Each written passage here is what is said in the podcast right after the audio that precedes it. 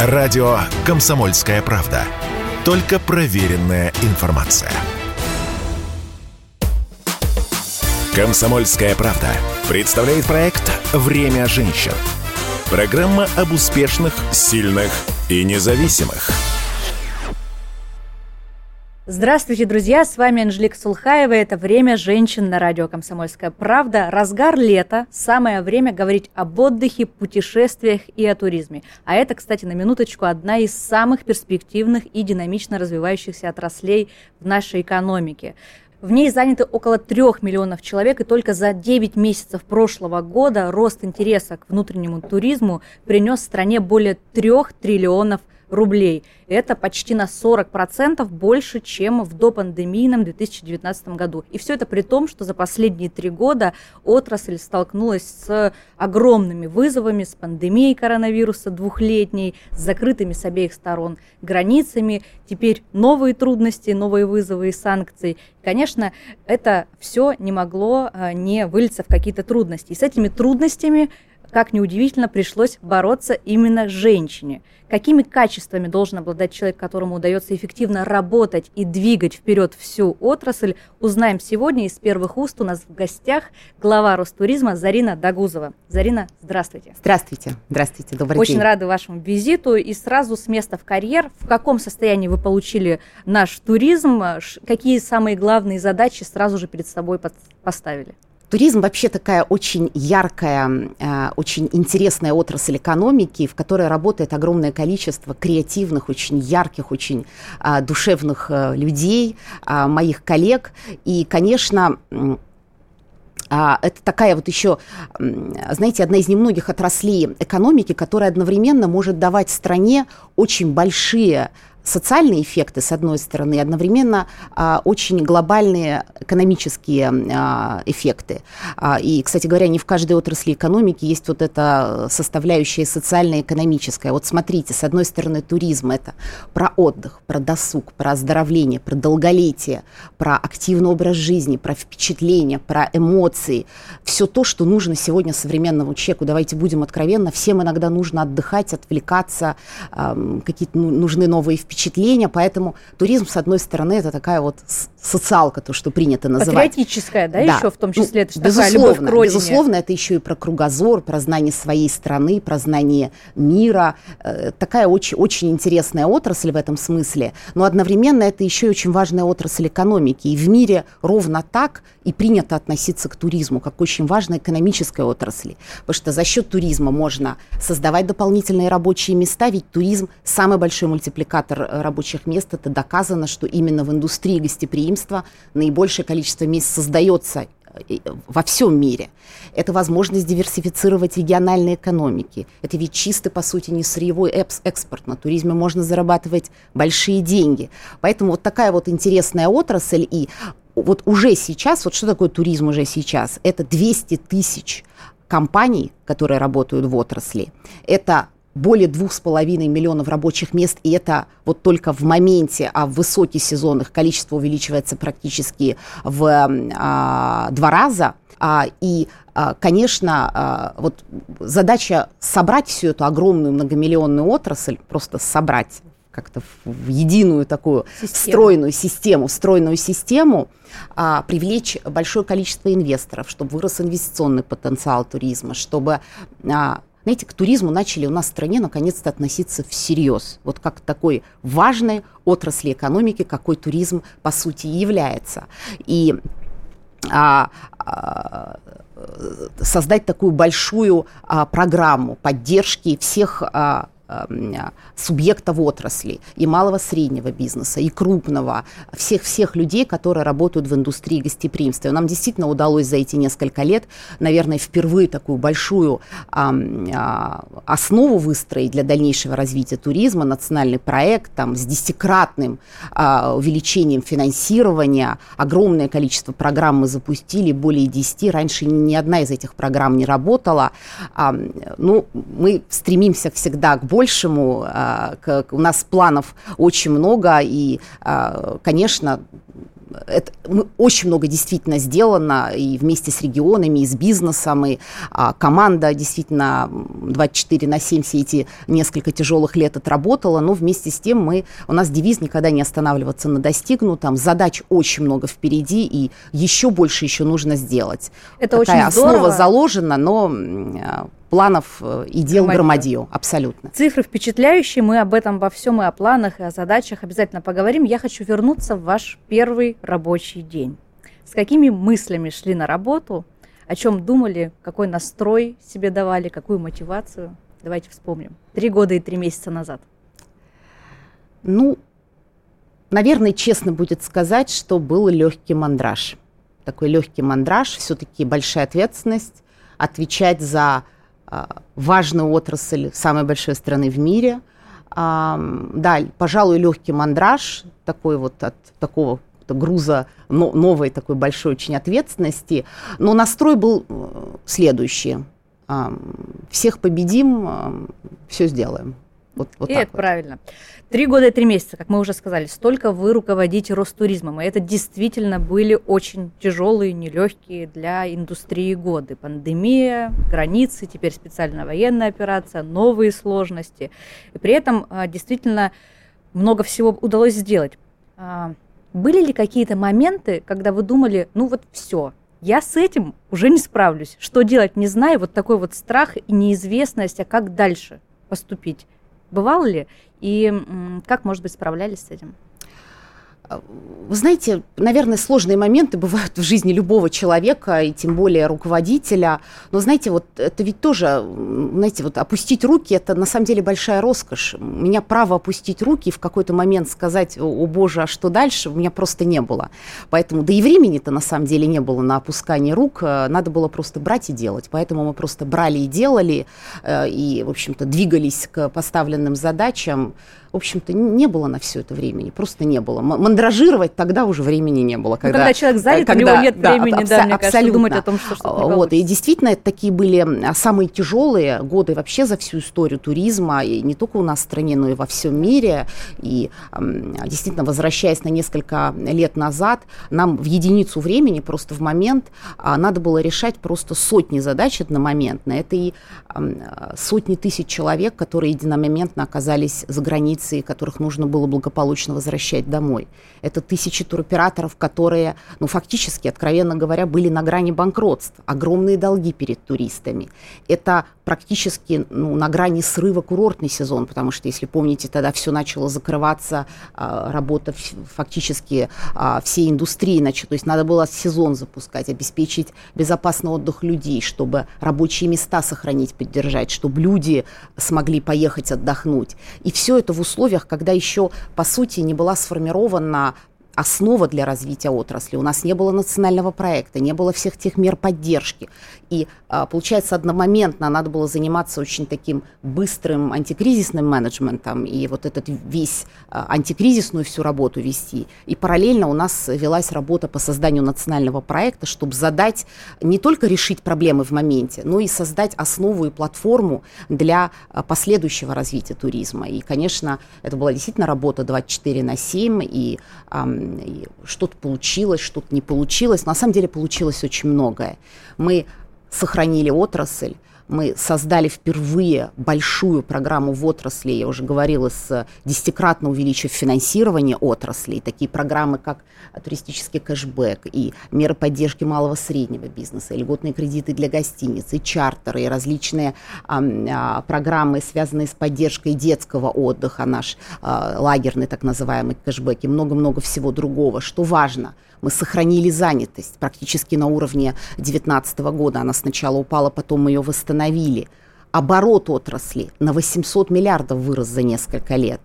А налоговые поступления от туризма за последние несколько лет в два раза выросли. Были 200 миллиардов, стали 400 миллиардов по итогам прошлого года. Про занятость я уже сказала. Э, вот поэтому не случилось массовых верных банкротств что было очень логично для такого момента. Ожидаемо да, было. было ожидаемо. То есть действительно проблемы э, остаются в этой части до сих пор, но не случилось коллапса отрасли, не случилось коллапса э, рынка туроператоров, и э, долг практически в, э, мы свели э, там, к, к относительно небольшой сумме по сравнению с тем, какими были изначально долги. Вот сейчас вы затронули очень э, важный вопрос, который на слуху, который обсуждается и волнует людей. Это те самые э, долги туроператоров перед российскими туристами, которые образовались еще в пандемию, и сейчас, я так понимаю, добавилась к ним еще и специальная операция. Вот что с ними происходит, как выглядит на сегодняшний день ситуация в развитии? Да, действительно, очень важный вопрос. Он один из таких самых эм, э, в этом смысле болезненных. Сейчас а, попробую э, на цифрах, чтобы никого не запутать. Вот на текущий момент общий долг туроператоров перед людьми составляет 24 миллиарда. Вот на текущий момент. Он складывается из остатков ковидных долгов и из долгов, которые образовались в этом году в момент, когда началось санкционное давление. Что важно, а вот эти 24 миллиарда еще буквально несколько месяцев назад э, составляли 40 миллиардов. То есть долг с марта уже сократился ну, практически в два раза, с 40 миллиардов до 24 миллиардов.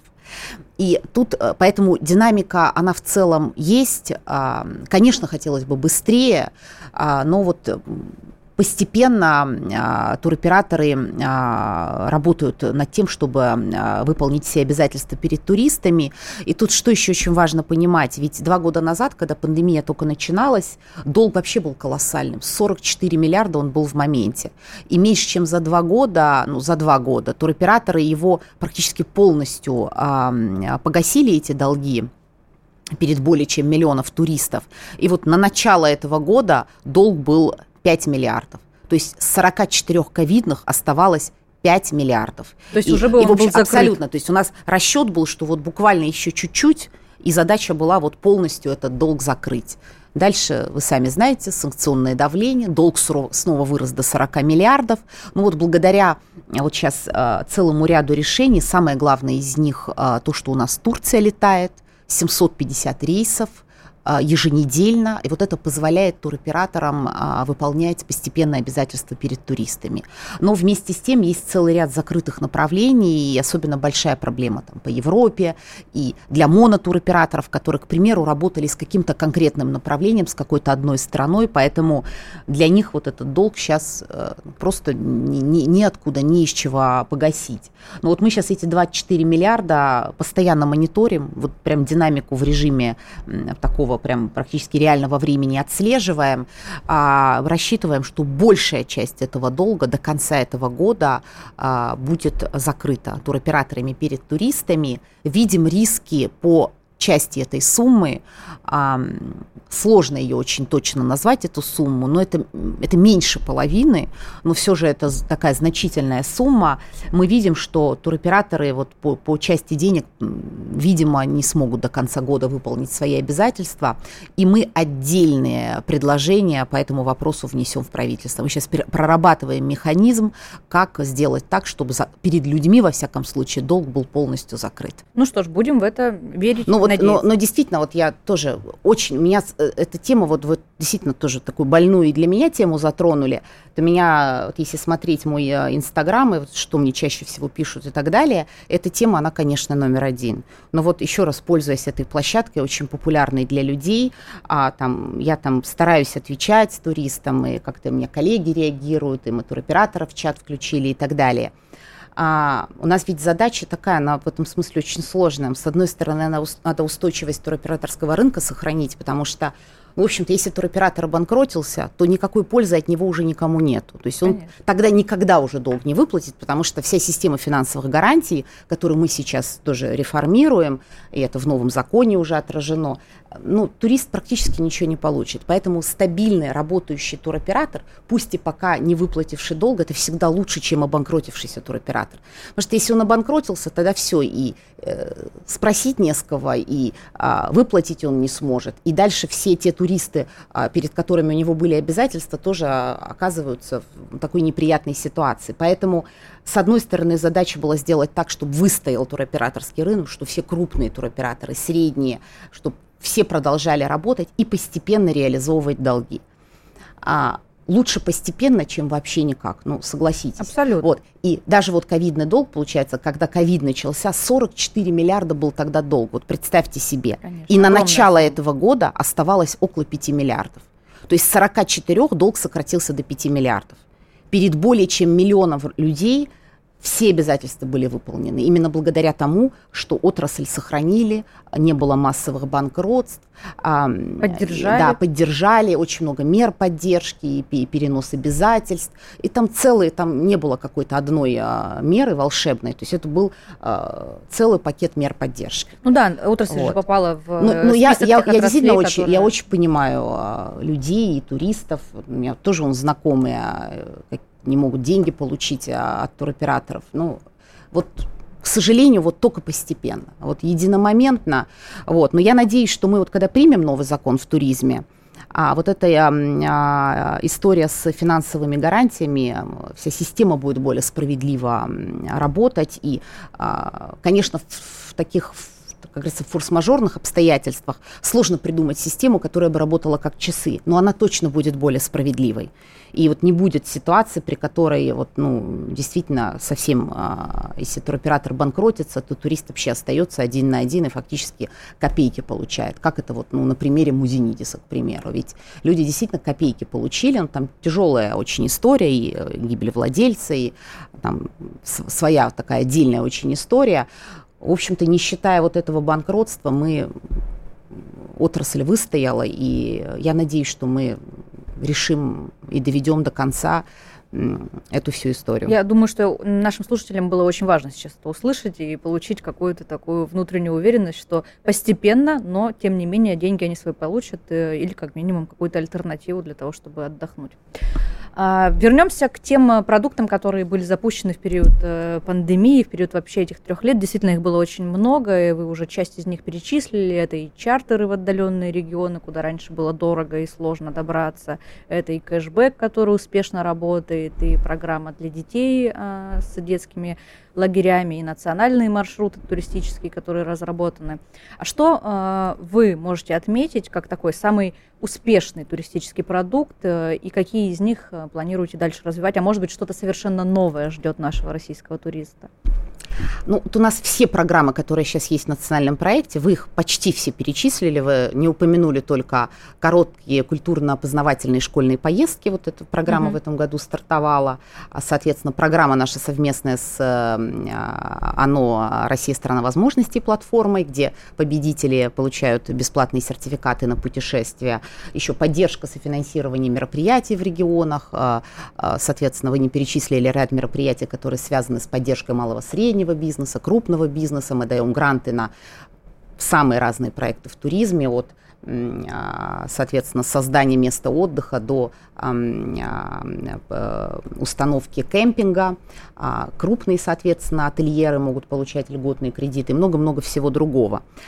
Все эти мероприятия, они носят такой долгосрочный характер, и они у нас все в национальном проекте в последующие годы тоже будут реализовываться. По крайней мере, в ближайшие годы у нас нет каких-то планов, какие-то программы. Мы их, конечно, можем трансформировать, потому что любая программа это такой живой э, в этом смысле, а, как говорится, механизм. Мы его донастраиваем, видим, что вот тут надо чуть изменить правила. Ну, к примеру, по чартерам. Угу. Мы видим, что рынок, э, бизнес, регионы просят внести в правила возможность компенсировать и а, расходы, которые несет туроператор на, а, когда он берет э, блок мест, а не целый самолет.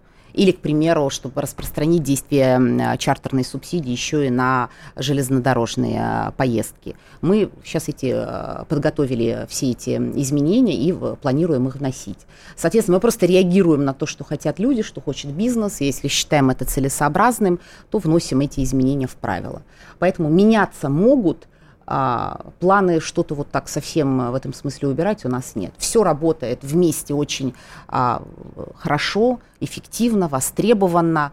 Самое, конечно, яркое, самое любимое и то, за что все голосуют и очень высокие оценки дают, это, конечно, программы туристических кэшбэков. Ну и это понятно, потому что выгоду получает сам человек. Да. А, то есть э, денежка 20 тысяч рублей капает туристу. В случае с детскими лагерями э, это 50%, а в случае с основным кэшбэком 20%. Это легко, удобно. И вот э, все последние опросы общественного мнения, кстати, 95% или даже больше, 97% людей на, в, ходе опросов ЦОМа сказали, что никаких сложностей с получением кэшбэка не испытывали, все было легко, просто. Ну, это ли не высокая оценка? И круто еще то, что не менее 50% тех, кто воспользовался, этого бы, скорее всего, не сделали и не поехали бы отдыхать, если бы не вот эти программы туристического кэшбэка. Ценовой фактор, он очень важный для каждого человека. Вот мы, Конечно. Первое, что мы смотрим, это во сколько нам обойдется наша поездка. Поэтому это очень и очень важно. Ну вот все работает, все будем продолжать, и дальше только больше нужно расширять э, и, и новые меры какие-то дополнять, и эти инструменты э, делать более, еще более эффективными. Вот, поэтому будем так ну, работать. Ну, что хочу отметить, когда отраслью управляет женщина, в ней сразу же появляется вот тот самый человекоцентричный подход, когда интересы каждого человека становятся во главу угла, это замечательно. Но складывается ощущение вообще, что в нашей стране и на самом деле не только в нашей стране, а вообще во всем мире, э, такой высокий пост для женщины э, – это такая двойная ответственность в том числе, потому что мало того, что нужно быть э, действительно профессионалом и заниматься эффективно своей работой, еще и нужно постоянно доказывать, что право быть в этом статусе вы получили не просто так, да, не за красивые глаза. Почему так происходит? Как считаете сами? сталкивались ли вообще с такими стереотипными ситуациями?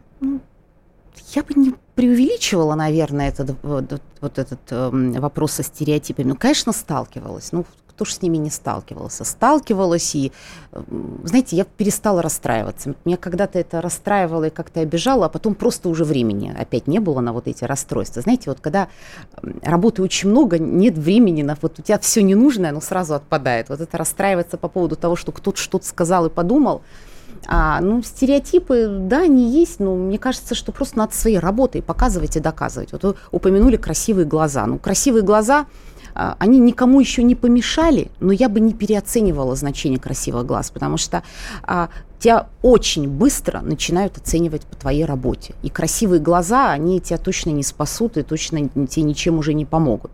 Поэтому если ты эффективен, если есть результат – то хорошо. Если результата нет, ты неэффективен и, в общем-то, ты не двигаешь ту отрасль, которую должен двигать, потому что результата не видно. Ну, чем тебе красивые глаза помогут? Ничем. Вот, поэтому э, мой совет. Красивые глаза – это хорошо, но не надо на них возлагать слишком большие надежды. Я бы сказала, что это, наверное, хороший бонус. Хороший бонус, да. Ну, работа, работа, еще раз работа и результат. Согласились. Поэтому... В студии проекта «Время женщин» только такие гости к нам Поэтому... и приходят. А, что еще хочу спросить? Такой управленческий у меня вопрос. Если немножечко пока отойдем от туризма, мы к нему да, обязательно Я наконец-то себя почувствовала комфортно в этом кресле. Вот, Привыкла супер. на, на, на 10 или какой 15 минут. Нормально. А, отойдем немножко от темы туризма, мы обязательно к ней еще вернемся. А, хочется поговорить про вот управление такой большой структурой, как Ростуризм. По какому принципу отбираете себе людей в команду? А, и вообще, как ставить им задачи, с чего начинается работа в Ростуризме? У меня ставок очень э, свободных уже нет э, давно. вот. А, вы знаете, для меня э, самое важное это чтобы у человека горели глаза. Вы знаете, есть такое понятие, человек с горящими глазами. Да. Вот он может что-то не уметь, у него может не быть профильного образования, но вот если человек горит желанием что-то сделать, вот я такого человека точно возьму на работу. Потому что можно быть суперпрофессионалом, но если вот без огня в сердце относиться к тому, что ты делаешь, то а, ну, результата не будет того, который я хочу. Я люблю, когда люди работают на вот, знаете, вот с душой, на максимум, вот когда горят вот тем, что они делают. Поэтому вот это желание, огонь в сердце, горящие глаза для меня – очень важно. Ну и порядочность, конечно, потому что мне бы хотелось, и мне приятно, когда вот у меня в команде люди эм, с уважением друг к другу относятся. Вот такое, знаете, когда у человека правильное понимание белого, черного, добра, зла. Вот, знаете, есть же все-таки какие-то грани. Ос, да, грани, да, есть основополагающие вещи. То есть мне хотелось иметь, вот, если коротко, да, вот так вот подвести, то это человек с горящими глазами, и порядочные. Вот, наверное... Удалось вот. такую команду собрать? Вы знаете, да, я, я бы сказала, что я такую очень уникальную в этом смысле команду собрала. Причем, знаете, что интересно? Я ни одного из тех людей, которые со мной начали работать в Ростуризме, не знала в прошлой жизни. И меня на самом деле всегда... Это очень... редкость. Да, я, я, я знаю, что многие руководители команду часто собирают по собой, принципу да. там, преданности, лояльности, там, дружбы, какой-то любви, там, прошлых отношений и так далее. Да. У меня, я не знаю, как оно дальше будет, у меня принцип следующий. У меня в команде люди, которые отвечают задачам, а, которые я сегодня э, ставлю перед ними, и те, те задачи, которые передо мной ставит руководство страны. И в этом смысле у меня вот нет ни одного знакомого, друга, родственника вот, и, и так далее. Вот, то есть у меня вся команда собрана по принципу лучшие из лучших, и те, кто захотели работать. И я скажу, что команда действительно, на мой взгляд, получилась, пользуясь моментом, действительно низкий поклон ребятам. 24 на 7, мы же одно из самых маленьких ведомств страны, ну, тут иногда надо же себя пожалеть. Правильно. Иногда хочется не пожалеть. Да, иногда хочется, правда, вот, в общем-то, как-то иногда хочется, чтобы немножко там пожалели. Вот, поэтому очень э, объем задач, которые мы решаем, он на самом деле очень, он, я ну, откровенно говоря, колоссальный. Он, он колоссальный, и он несколько, так на мой взгляд, не, не, несопоставим, ну, 107 человек в агентстве на самую на большую страну в мире. А, но вот меня вот часто, мне даже многие говорят, ну, Зар, ну все же справляешься, все же получается.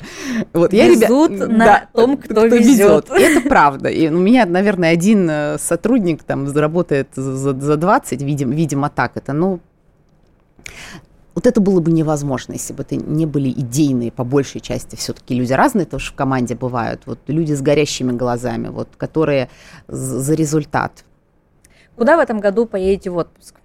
Есть какой-то уже план? И вообще, ну. кстати, ну, вот э, как другие регионы, когда вы заявляете о своих планах, там, например, как в прошлом году на Байкале, да, по-моему, отдыхали, э, как другие Зимой, регионы, да, в отпуске да, была. Не, не, не обижаются, когда их нет в списке предпочтений? Ведь это же ну, такой триггер, да, если глава Ростуризма, она абы куда не поедет, едет в какой-то регион, то значит вот как бы это такой регион, Я куда всем стоит постепенно, поехать. жизнь длинная, поэтому постепенно планирую очень много регионов ну, в отпуск поехать. А, а, ну, вы Байкал упоминали, да, я с таким огромным удовольствием мы с друзьями большой компании ездили зимой на лед Байкала.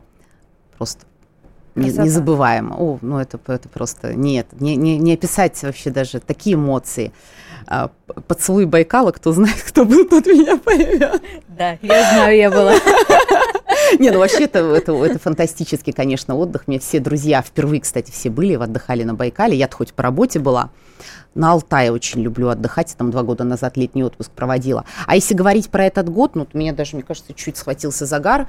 А, я вот только что буквально из Крыма вернулась. Я часть своего летнего отпуска провела в Крыму с родителями и с сестрой. Но у нас это такая семейная добрая традиция. Каждое лето, и так уже много-много лет, мы проводим а, а, отпуск с семьей а, э, на майские я с сестрой я ездила в этот в круиз по Волге. О, Тоже очень круто Сейчас популярно становится Да, очень популярно. Я, знаете, я много рассказывала про круизы по Волге, и даже как-то рекламировала, описывала вот эти ощущения, как мне казалось, эм, как оно должно быть. И знаете, все-таки правильно говорят, вот если сам не попробовал, ты не можешь про это вот так красочно рассказать, и это оказалось вот просто в сто раз круче, чем я себе это представляла. Это просто действительно невероятная фантастика. Это просто вот каждый час меняющиеся пейзажи.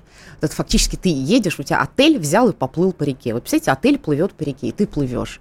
И у тебя каждый день новый город, эти сменяющиеся пейзажи, это луна по ночам.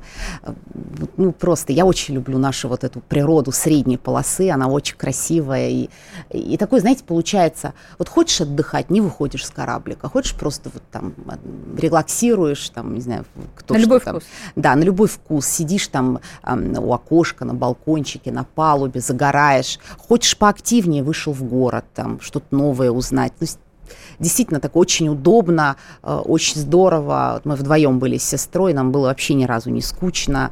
Мне очень, вот первый раз моя поездка на, на круизном корабле, и мне очень понравилось. Я прям смело рекомендую, просто смело. Это, это не может не понравиться. А, и, а, соответственно, в этом году, ну вот я была уже в Крыму. А, вообще скажу, что я очень много а, и по работе езжу, и как турист стараюсь ездить, отдыхать. Всем нужно иногда отдыхать, как я уже говорила. А, и я за границу езжу, безусловно, тоже отдыхать. Вообще вообще конечно, мне вот очень важно, как туристу, но я с тех пор, как пришла в Ростуризм, вот не могу в поездках расслабиться полностью. Я всегда еще помимо такого чисто туристического да? ощущения, я всегда еще смотрю глазами э, руководителя отрасли на все, что происходит вокруг. И в этом смысле, конечно, особенно полезны туристические поездки за рубеж, потому что ну, очень сложно развивать страну и действительно какие-то прорывные вещи вносить, если ты не видишь, как это у других людей. Поэтому, вот, кстати говоря, я много лет не была в Турции, даже с институтских, наверное, времен, надо съездить, посмотреть, что у них происходит. Поэтому любая для меня туристическая поездка – это еще и такая работа. Работа. А что вот э, как раз-таки а, можете отметить из того, что у нас у нашей отрасли туристической уже получается хорошо и чего еще не хватает? А, чтобы выйти Знаете, на тот всегда... самый уровень сервиса, к которому, в принципе, привык до пандемии наш туризм. Да, кто-то а, привык к турецкому all-inclusive, кто-то уже и к, к европейскому уровню сервиса. Понятно, что нам здесь есть еще куда расти и расти. Вот на ваш взгляд, что в первую очередь? Ну, знаете, давайте тоже не преувеличивать а, зарубежный сервис, он тоже разный бывает. Разный. И я вот нас, даже на своем опыте могу сказать, я с плохим сервисом сталкивалась и за рубежом, и в популярных э, зарубежных направлениях, и в России, везде. То есть плохой сервис – это не что-то, что свойственно исключительно России. А вот. Это вот зависит действительно от отеля, от конкретного региона, вот конкретного человека. От владельца. От владельца. Поэтому вот да, я бы вот не обобщала эту историю. Если говорить про то, что пока еще сегодня не хватает, однозначно просто многократно больше – качественных современных гостиниц а, любых категорий звездности нам в стране сегодня хватает. Для более высокого уровня сервиса, для большего качества и для более конкурентного соотношения вот этого цена и качество, что называется. Особенно у нас, конечно, хромают отели 3-4 звезды. То есть у нас мало высокого уровня качественных стандартизированных трешек, четверок, ну, пятерок тоже мало. Поэтому вот гостиниц. Самое главное гостиниц, ну а так много всего, конечно, а, там, обеспечивающая инфраструктура, дороги, соответственно, все, что связано с перевозкой, а, много всего, там, качество предоставляемых услуг, программы обучения, а, персонал, работники отрасли. Есть это такая очень многогранная отрасль, там много-много-много всяких направлений, нормативно-правовое регулирование, да, тут можно до утра перечислять. Можно свою боль выскажу. Я вот родилась во Владивостоке, это Приморский край. О, это моя С любовь. С детства я отдыхала, конечно же, вот всеми этими такими палаточными лагерями на побережьях Приморья. У нас абсолютно уникальная природа, море, солнце, красота, морепродукты. Ну, в общем-то, все, что э, нужно, все, что такому, нужно для классного даже, отдыха. даже искушенному туристу. Но при этом есть, конечно, большая проблема в том, что вы уже сказали, нет приличных э, гостиниц и отелей. Те, что есть, и постепенно они появляются, те же самые глэмпинги в каких-то отдаленных да, бухтах, какие-то домики приличного уровня, но они все и стоят э, примерно как, вот, я не знаю, турецкая трешка, четверка. Вот. И э, что еще более да, усложняет всю эту ситуацию и доступность э, таких мест для обычного туриста, не отчаянного такого, который родился в Владивостоке и может ехать куда угодно в любые условия, да, просто потому что он любит свой край. А, а вот такого массового, который бы поехал, я уверена, на пляже Приморья, если бы там были элементарно дороги в крае. Потому что ты выезжаешь за пределы Владивостока. Вот я в 2020 году, как раз в пандемию, вместе с друзьями мы решили поехать в Лазовский район Приморского края. Это абсолютно заповедные места. Это бухта Петрова, там э, реликтовые, я была в этих местах, да. тисовые я была в этих деревья, местах, это очень... древнее значит, государство Баха и так далее. Очень красиво но при этом добраться невозможно. Мы пока доехали туда, мы просто пробили два колеса э, в машине. Вот вы, как глава Ростуризма, э, как-то можете влиять, я не знаю, на краевые власти? Или, может быть, как-то включать такие уникальные территории в приоритет ставить для того, чтобы комплексная вот эта застройка инфраструктурная ну, происходила? Смотрите, действительно, вот в части дорог очень много делается и сделано, на самом деле, за последние годы. Но, конечно, объем накопленных вот этих проблем, а, связанных с дорожным хозяйством, с инженерными различными коммуникациями, он, конечно, колоссальный, он очень большой по всей стране. Единомоментно все эти проблемы решить нельзя и одновременно по всей стране. Вот. Поэтому, конечно, коллеги двигаются постепенно. В том, что касается дорог, именно инфраструктуры, которая необходима непосредственно для туристических целей, для туризма и нужна в самых популярных для туристов местах.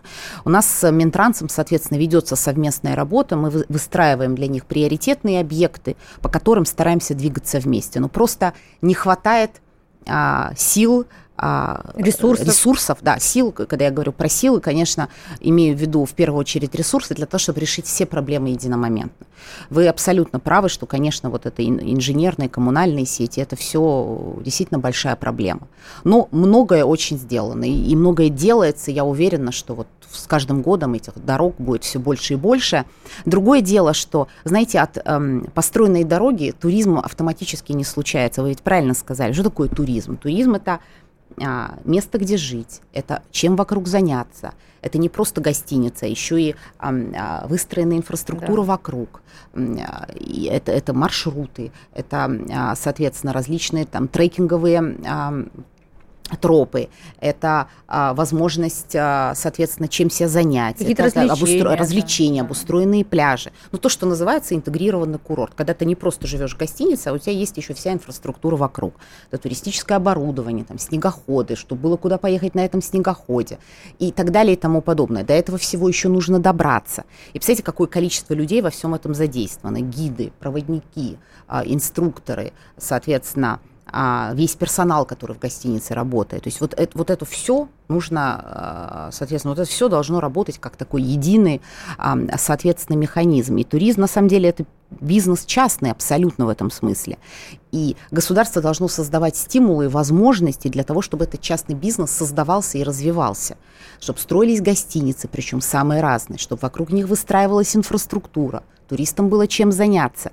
Для этого, а, в общем-то, нужно отдельно выстраивать линейку инструментов и создавать соответствующие стимулы для этой индустрии. Давать дешевые кредиты, налоговые послабления, различные программы софинансирования и так далее.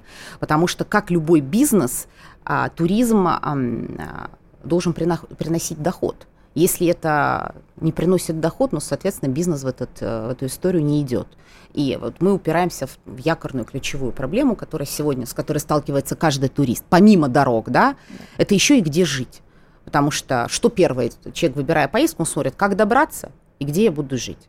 Вот где жить, это гостиницы самого разного формата. Почему они у нас в стране предыдущие несколько десятков лет активно не строились?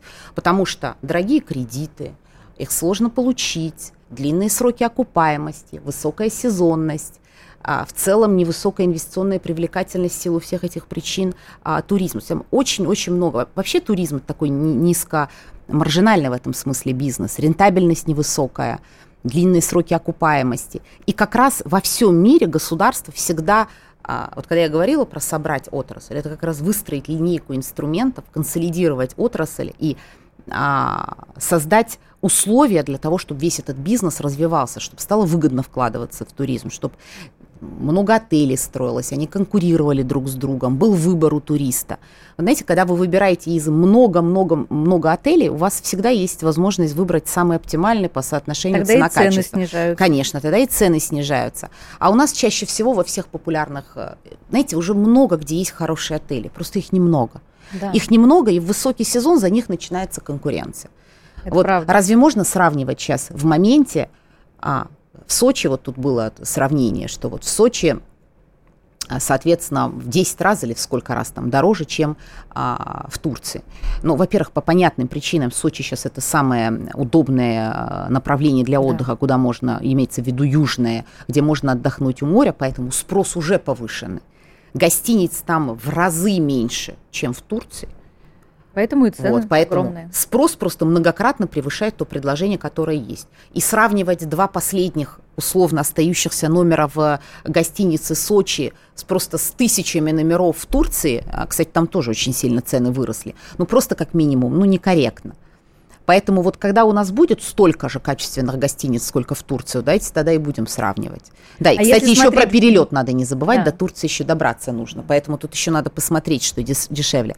В целом я, конечно, людей понимаю, прекрасно, мне тоже, я живой чек, я тоже выбираю, смотрю, отдыхаю. Конечно, не хватает э, выбора, хорошего выбора гостиниц действительно такого. Согласились. А если смотреть вот в это будущее, да, строить какой-то его образ э, по вашим внутренним таким амбициозным задачам или, не знаю, часам, которые вы себе устанавливаете, когда мы приблизимся к этому уровню и количество гостиниц, и более развитой инфраструктуры, сколько лет нужно отрасли для того, чтобы выйти на тот самый вот уровень, который мы Вы знаете, хотели бы? при правильно, вот я уже говорила, такой на самом деле непростой вопрос.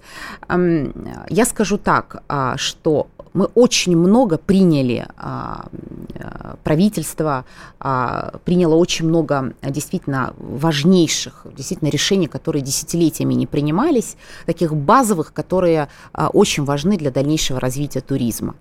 Но нам для того, чтобы двигаться, в общем-то, вот такими сильно опережающими темпами, нужно делать еще больше.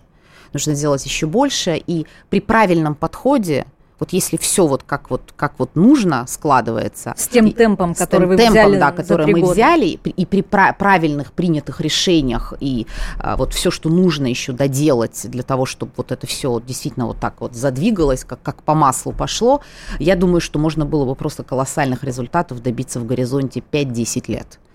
Вот. Надо понимать, что у Турции на это десятилетия ушли. Они просто вот то, чем мы вот занялись вот сейчас, вот последние несколько лет, турки этим занимаются последние лет, наверное, 40, может быть. Ну, вот для них это больше. вообще ключевая отрасль. Ну, одна да. из ключевых, безусловно. То есть не просто так, э, в общем, а, а, поэтому вот... вот э, ну, 5-10 лет 5-10 лет. Э, такие Но я подчеркну, при, а, знаете, вот когда как все, как, как когда все по маслу, когда все вот а, при, тоже ведь есть очень много разных нюансов, да, и о чем-то там тоже, наверное, с моей стороны там было бы неправильно говорить, сейчас действительно это публично озвучивать. Поэтому а, я думаю, что вот задел очень хороший у нас. Я еще раз скажу, очень много решений. Ну, когда еще? 10 раз финансирование отрасли выросло точно такого не было никогда. Нам просто нужно сохранить все, что мы сделали, и дальше только больше. И двигаться, вот доделать то, что еще нужно доделать. И я думаю, что все будет а, замечательно. А вот вы спросили так вот внутренне, какой вот образ. У нас, конечно, безусловно, как и в любом национальном проекте, есть целевые показатели, то есть мы ориентируемся на, соответственно, цифры в этом смысле. У нас там практически в два раза должны все показатели вырасти. Там и рабочие места, и количество отдыхающих в стране. А, ну, то есть поэтому мы эффективность отслеживаем, в общем-то, в, как говорится, в этом смысле в таких штуках, э, килограммах, в цифрах, чтобы это было максимально конкретно. Но если отойти от цифр, вот внутренне бы чего хотелось, это чтобы у каждого, у каждого жителя нашей страны была возможность хотя бы один раз в год отправиться в такую туристическую поездку. Может быть короткая, может быть длинная, но просто что-то увидеть новое, как какие-то впечатления, отдохнуть, э, развеяться. Потому что, конечно, в, в таких поездках туристических э, такие одни из самых, наверное, радостных и счастливых моментов жизни. И причем не обязательно даже иногда куда-то далеко уехать. Даже просто вот я сейчас на выходные планируем э, на рыбалку просто в воскресенье съездить, по-моему, в Подмосковье. И э, это вот, это же куда-то недалеко, это буквально там, по-моему, с одной ночевкой или даже без ночевки. Ну вот ночевка должна быть, чтобы это считалось туристическая поездка. Это уже про какие-то эмоции, впечатления. Я, ну я понимаю, что вот это внутреннее, то, про что я говорю, оно зависит от очень многих факторов. Это не зависит только от работы конкретно взятого Ростуризма, это связано на, э, завязано на очень много факторов. Это и доходы населения, и возможности, которые есть у людей и так далее. Поэтому туризм, конечно, очень тесно связан с благосостоянием людей, с реальными доходами э, семей. Это очень много факторов. Но вот такое светлое будущее, это такая счастливая семья, мама, папа, много детей, двое, трое, которые а, обязательно хотя бы раз в год вместе ездят отдыхать. И что-то новое для себя видят и открывают. Замечательно. Всем этого пожелаем. Вот вы сейчас упомянули, рассказывая э, свои представления, чего бы хотелось, о том, что важно путешествовать даже в такие короткие поездки. а, и упомянули своего спутника жизни. На самом деле очень интересно, что у нас в стране Видимо, существует... зря это Нет, сделала, сейчас вы меня замучите вопросами. Не, не будем, долго не будем мучиться с этими вопросами, на самом деле, просто ответим и все. Есть такие стереотипы, вы, безусловно, сильная, многогранная личность. Есть стереотипы о том, что мужчины рядом с собой не терпят сильных женщин. Вот насколько это вообще У нас нет таких проблем. А, по-честному а, соответствует реальности или нет, не соответствует? Как вообще ваш а, мужчина реагирует на тот образ жизни, на ваши успехи, на то, что вы постоянно в разъездах, а в этих разъездах, глядя в, на фотографии в ваших социальных сетях, вы всегда в окружении брутальных да мужчин, которые показывают вам, да ну. конечно, это главы регионов, которые показывают вам, собственно, Я думаю, свои будет, наверное, приятно, что вы их назвали брутальными. А как же? Вот, ну, или, может, на вашем фоне хрупкой, красивой девушки, они все выглядят такими прямо рыцарями. Вот. Нет ли ревности и нет ли какого-то соперничества? Нет, такого точно нет. Это мне, слава богу, таких проблем точно у нас нет. Э, в этом смысле с самооценкой все хорошо. А, там, с юмором каким-то моментом относится, э, как он фотографии там разглядывает, я уже не знаю, наверное, в Телеграме послеживает, да, иногда комментирует. А, нет, отношения ведь на доверии строятся, что мне кажется, это нет, мне вот в этом, в этом смысле мне повезло. точно повезло. В этом смысле мне точно повезло. Что расстраивает и, наверное, вот как-то, так сказать, раздражает и вызывает иногда вот, в общем-то, такие недовольства. Это, конечно, то, что я просто большую часть своей жизни провожу на работу. Вот это да. То, что Занят. мало видимся, мало времени проводим вместе. Вот это такая, такой острый момент. Как-то планируете это менять? Вообще, ну, у нас еще один стереотип общественный, это в том, что а, женщина не может совместить да, карьеру и семью, она всегда вынуждена что-то выбирать. Вот какие-то планы в этом направлении Знаете, есть? Э, можно совмещать, но я, наверное, сейчас, не знаю, может быть, популярную, непопулярную вещь скажу, но я, во всяком случае, поделюсь своим мнением. Мне кажется, нет этой золотой середины, нет этого идеального баланса. Вот я честно скажу, как мне кажется. Мне, конечно, предстоит еще этот баланс найти – я пока еще Uh, у меня детей нет, вы, наверное, знаете, uh, поэтому мне вот, ну, у меня вот личная жизнь, вот я пытаюсь вот этот такой идеальный баланс, uh, очень тяжело, что-то всегда на втором месте, не бывает двух-трех вещей на первом месте, что-то всегда на первом да. месте. Вот в моей жизни пред, все мои предыдущие, вот как я институт закончила, я вот, у меня не было ни дня без работы. Вот я пошла на следующий день, как мне диплом выдали, я на следующий день вышла на работу. И а, я все эти, сколько уже, там, 14 лет на государственной службе, э, и, конечно, для меня нужно откровенно сказать, ну, как-то оно начало меняться в последние годы, а, ну, у меня работа была всегда на первом месте. Я не знаю, хорошо это или плохо, но это факт. Но я не думаю, что есть какая-то вот э, идеальная модель. Что-то человек внутренне для себя в какой-то момент должен решить, что все-таки в жизни важнее. А, ну, надо, конечно, стараться вот этот э, баланс выдержать. Можно точно работать и заниматься семьей, но здесь еще есть своя специфика все-таки у государственной службы. А все-таки, наверное, если у тебя там свой бизнес, какое-то свое дело, ты сама распоряжаешься своим временем, выстраиваешь его по своему разумению, как-то вот в этом смысле. Вот ты решил, что у тебя рабочий день начинается во столько-то, и он у тебя вот так начинается. Заканчивается, и ты тоже сам. Если ты там, ну, хочешь заканчивается, а хочешь, а хочешь не заканчивается. Хочу спросить, вот вы действительно такая вот, с одной стороны, настоящая женщина-лидер, успешный руководитель, добились в своем, пере, пере, э, в принципе, невысоком, так скажем, возрасте, очень даже сказать юном, да, больших высот. А с другой стороны, а, вы девушка с юга, с Кавказа, и ну, не может быть такого, что у вас не заложено вот этих патриархальных традиционных э, ценностей. Вот такой вот микс э, сильного лидера и все-таки восточной женщины, он помогает э, вообще в работе, в карьере, в принятии каких-то решений, в переговорах? Я думаю, да, безусловно, конечно, во мне все это присутствует. Я тоже осетинка, я, более того, родилась, выросла в Осетии, в городе Цхинвал, вы, наверное, знаете. И я школу закончила, я относительно недавно в Москву переехала. Ну так, в масштабах-то жизни это относительно недавно. Поэтому, конечно, это все присутствует, и, а, и традиции, и вообще Кавказ такое дело очень тонкое, и красота Кавказа, такая экзотика Кавказа, она как раз в этих обычаях, в традициях, вот в этих семейных таких ценностях, как вы их назвали, патриархальных. Но вообще меня с детства приучали к труду. Поэтому я люблю работать, я люблю труд, я не считаю, что как-то вот э, по щучьему велению что-то в жизни должно происходить. Я вот как-то в этом смысле всегда рассчитывала сама на себя, двигалась. Мне это очень помогает по жизни.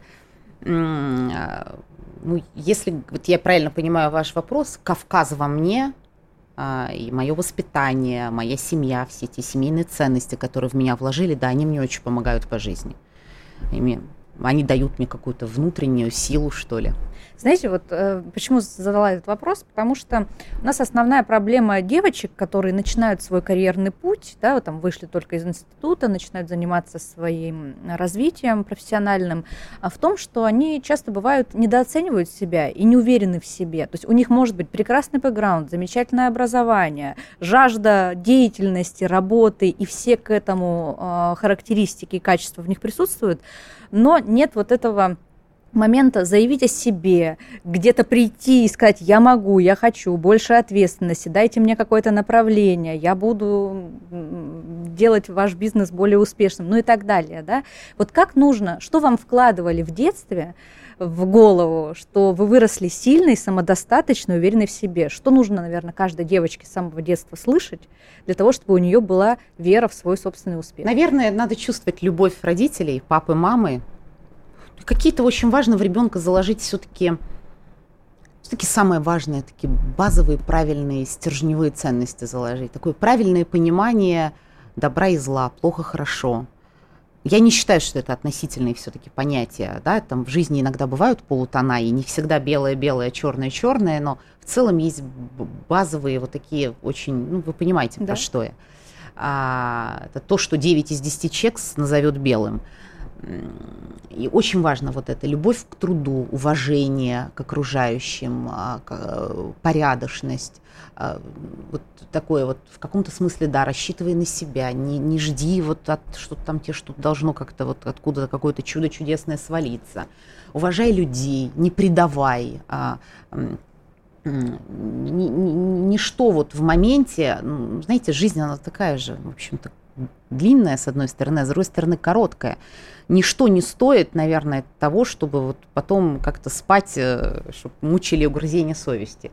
Вот. Заплати налоги где там, где там это было? Э, в «Войне и мир», да, кажется. «В войне и мир», э, да, это знаменитая фраза Балконского про то, что человека, две вещи человека делают в жизни нищ, по-настоящему несчастными. Это угрызение совести и это болезнь. Да. Вот, я, может быть, чуть список расширила, но действительно, вот как-то живи правильно. Вот живи правильно, а, старайся Все делать, старайся, старайся делать э, э, для людей хорошо, мысли позитивно. Ну, не, не, как-то, не делай плохо никому, и вот не будет ни угрызений совести, и вот все хорошо. Наверное, вот эти все вещи, не то чтобы мне их проговаривали прям, но как-то оно, видимо, вот как-то впиталось. Вот у нас в целом в доме, ну, разное бывало. Вот наша самая обычная, на самом деле, семья, коих, наверное, миллионы по всей стране. Ну, вот какие-то правильные вещи, наверное, через любовь э, родители а, заложили в нас. Ну и скажу, что просто детство еще было, я же такой вот в этом смысле ребенок э, ну, да, военного да, времени поколения, годы. и для меня там, в этом смысле это тоже, я думаю, сформировало, в общем-то, силу как, характера. Ну, конечно, это не, не могло не, не оказать. Ну, когда под пулями маленький бегаешь, но это как-то, я думаю, что меняет в определенной степени человека и какое-то влияние оказало. Поэтому детство в этом смысле было счастливым, но таким тяжелым, да. Э, и, и вот. Но это вас закалило. Да, и, и книжки все под свет фонаря и лампы. Ну, то есть разное было. Ну, вот, видимо, все как-то вместе в этом смысле сформировала такой характер, какой ну, я, стальной. Ну, вам виднее. Такой, как даже, есть. Даже по манере Такой, говорить, э, жестикулировать, э, отстаивать свою позицию. Конечно, стержень чувствуется при всей, э, собственно, внешней хрупкости. Кого можете назвать своими наставниками, в, может быть, в профессиональной жизни, может быть, в личной жизни? Кто те люди, которые на вас повлиял, как на личность? А, ну, наверное, если говорить про какие-то судьбоносные в моей жизни, вообще мне везло на, на хороших людей в жизни, мне везло на хороших людей. А, их много в моей жизни, я просто могу долго перечислять, обязательно кого-нибудь забуду, а, вот, кто-нибудь обидится. Поэтому я одного, можно человека назову? Да. Я уже, кажется, в каком-то интервью рассказывала, но это было давно. Алла Леонидовна Зинкович, моя преподавательница по испанскому. Угу. В общем-то, моя, ну, любимая, наверное, преподавательница. Я же таки, такой и испанский язык с таким удовольствием учила в МГИМО. А, и она, в общем-то, для меня в определенной степени до сих пор такой идеал женщины, ухоженная всегда, вот такая вот то, что называется до кончиков ногтей женщина. Всегда красиво одета, ухожена, со вкусом, блестящее образование – блестяще владела несколькими языками, испанский, французский какие-то еще, а, шикарное знание истории. Вот про что не спросить, человек красиво, стройно, логически, в общем-то, мог объяснить любое происходившее в тот э, момент или любые последующие моменты, что в мире происходит. То есть такая образованная, красивая, всегда ухоженная женщина а, с невероятным таким жизненной такой мудростью. И э, мы по-человечески очень сблизились, и очень так тепло друг к другу относились. И э, в чем, почему именно Алла Леонидовна Зинкович? Потому что именно благодаря ней я попала на госслужбу э, потому что вот как раз это много разных домыслов, вот да, вы да, как да. раз спрашивали. А, собственно-то весь секрет он в Вале Леонидовне Зинкович. Нам порекомендовала. Да, она, она меня порекомендовала, как это было. Я как раз закончила, у меня защита диплома шла, у Аллы Леонидовны э, Павел Станиславович, э, сын, в это угу. время из администрации президента перешел в э, Белый дом, а, как раз Владимир Владимирович стал премьером, в общем-то, часть команды перешла с ним, и а, Павел как раз искал, а, мы, кстати, добрые друзья сейчас, искал ребят, угу. молодых, э, которые активных, активных да. С горящими глазами. С горя... Ну, да, с горящими глазами. Вот. А где еще искать таких ребят, как если не в МГИМО? Естественно, кому он позвонил? Маме. Соответственно, маме со словами «Мама, кто, кто у вас там есть?» Вот, мама, соответственно, порекомендовала меня, еще одну мою подружку, вот, а, предложила, и мы решили попробовать. Ну, в общем-то, как-то вот нам показалось получилось это необычно. То, что получилось. Да, получилось то, что получилось, поэтому мой вот действительно... А, такой проводник, да? Да, такой проводник, и это было действительно суть, это то, что как-то мою жизнь совершенно в другую сторону развернуло, потому что а, я, когда училась в МГИМО, я, конечно, ну, даже представить и подумать не могла, что я буду госслужащей на госслужбе столько лет, тем более проработаю. Я как-то совершенно в, в, в другом направлении всегда думала. Ну вот получилось, как получилось, но вот Алла Леонидовна, Царствие Небесное, ее уже нет с нами, но вот она в моем сердце всегда. Здорово, это как раз говорит о том, насколько важны вообще наставники в нашей жизни, насколько э, влияние какого-то одного человека, в которого ты веришь, да, он... у которого ты учишься, может повернуть все вот просто в самом неожиданном русле. Да, я, кстати, еще просто этот что-то рассентиментальничалась, буквально случайно у меня всплыло всплыло чат с ней много-много лет ему этот я действительно времени не было я уже работала а, и в Ростуризм и в общем-то как-то все у меня очень активно все времени с ней встречаться было все меньше и меньше она уже болела я ей пишу там последнее сообщение, что Алла Леонидовна, извините, там как-то вот мы редко видимся, там вот я до вас не добежала, там надо будет увидеться. И вот ее последнее мне сообщение, работай, моя девочка, я тобой горжусь. И это вот последнее сообщение прям Реально очень круто. Это очень трогательно. На это самом прям, деле. я читаю, вот он у меня случайно, я не стираю этот чат, он у меня прям. Да, понимаю. Да. Ну, как известно, любая сильная женщина периодически плачет у Ой, окна. Ой, сейчас чуть Да, да, все хорошо.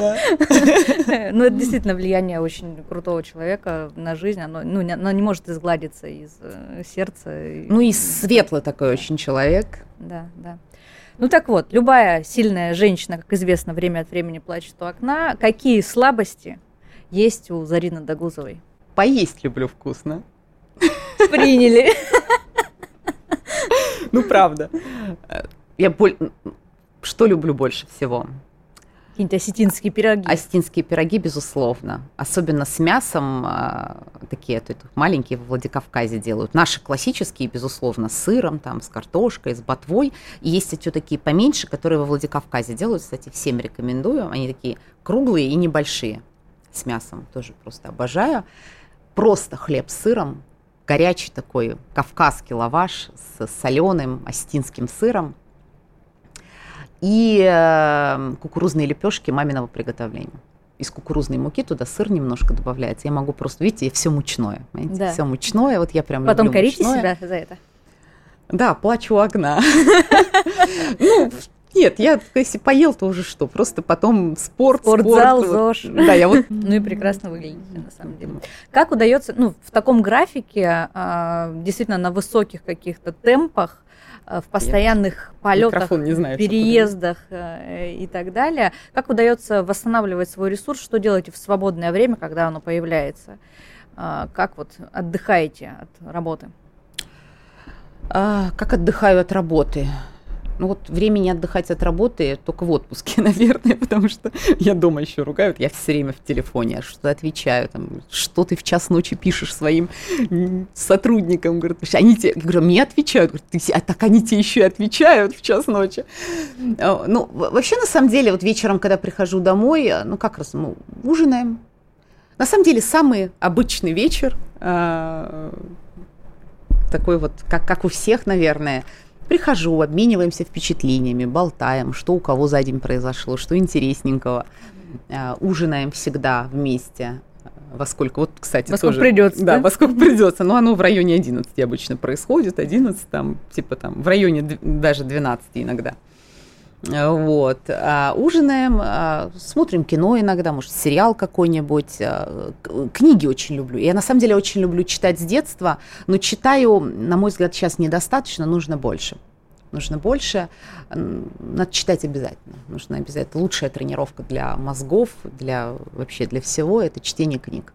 Еще прям перечитывать классику еще раз, еще раз. Вообще все, все написано до нас такой вот, наверное, вот такой самый обычный вечер. Ужин, поболтали.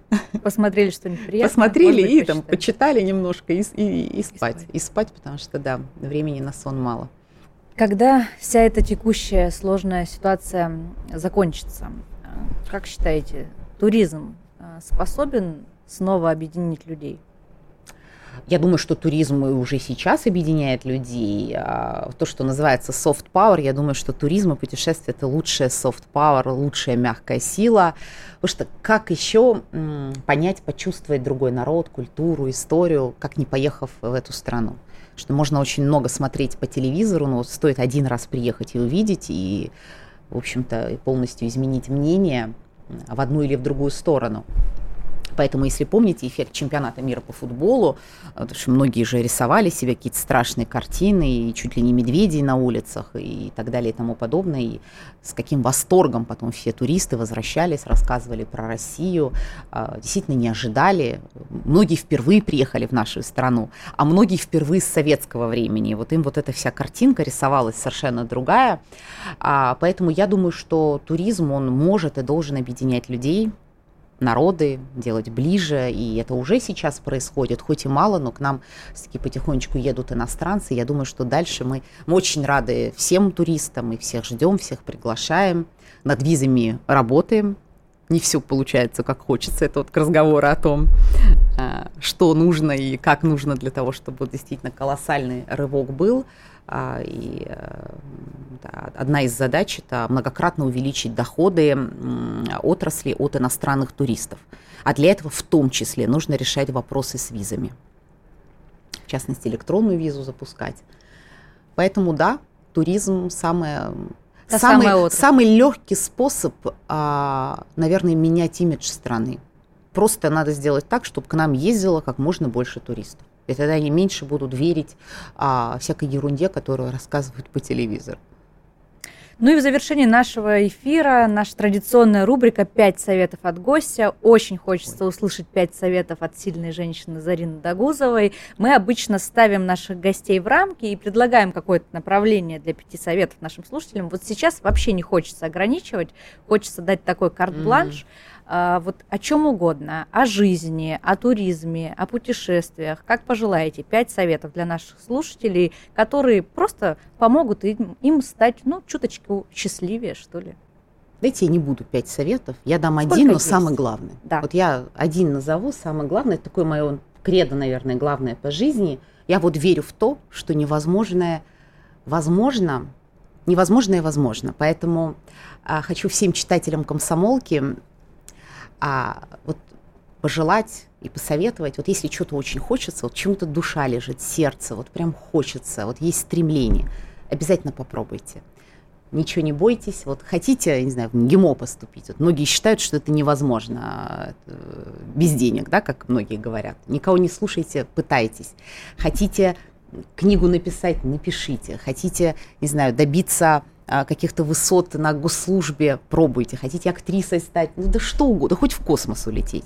Вот невозможное возможно. Главное, верьте в себя и двигайтесь а, к намеченной цели. Спасибо огромное за этот прекрасный, воодушевляющий эфир. Это было «Время женщин» на радио Спасибо «Комсомольская вам. правда». Слушайте нас по воскресеньям в 12.00.